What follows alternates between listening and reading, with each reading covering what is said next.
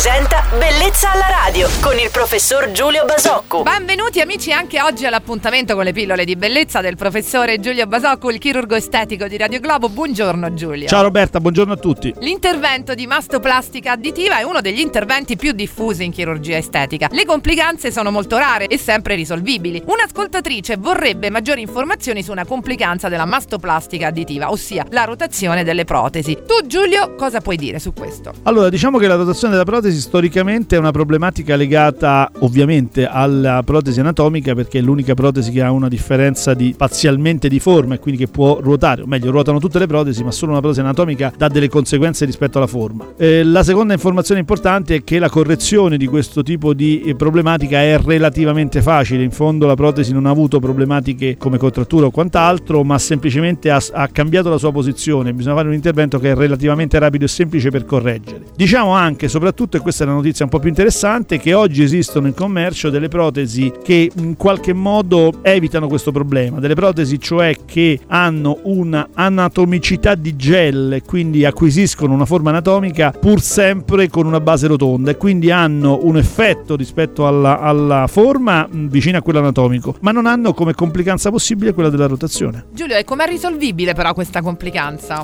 Piccolo intervento chirurgico, riposizionamento della protesi e tante raccomandazioni alla paziente. Grazie per questi importanti consigli, grazie anche alla nostra ascoltatrice per averci iscritto a bellezzalaradio@radioglobo.it. Il nostro chirurgo estetico Giulio Basocco lo risentirete domani mattina e naturalmente ti auguro una buona giornata, Giulio. Allora, una buona giornata anche a voi Roberta, ciao e grazie. Bellezza alla radio.